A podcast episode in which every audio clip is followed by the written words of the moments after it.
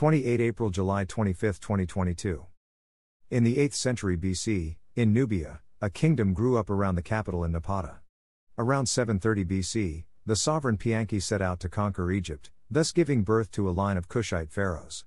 Shabaitku, Shabaka, Taharka, and Tanutaman, his successors of the 25th dynasty, reigned for more than 50 years over a kingdom that stretched from the confluence of the White and Blue Niles all the way to the Nile Delta.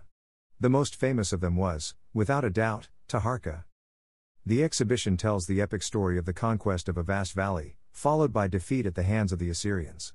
It highlights the importance of a once mighty and far reaching kingdom located in what is today northern Sudan and what was, in antiquity, the gateway to Africa. By launching this exhibition, rich in hieroglyphics, in 2022, the Musée du Louvre celebrates the bicentenary of the deciphering of this ancient Egyptian script by Champollion. Pharaoh of the Two Lands picks up where Meroe, an empire on the Nile Dash an exhibition presented at the Louvre in 2010, left off. Indeed, it is organized in connection with the archaeological excavations carried out by the museum in Sudan, which for 10 years focused on the site of Muweis. Now, attention will be turned to El Hassa, 19 miles to the north, not far from the pyramids of Meroe. Exhibition curators Vincent Rondot, Director of the Department of Egyptian Antiquities, Musée du Louvre, assisted by Nadia Licitra, Faiza Drici, and Alain Gachard.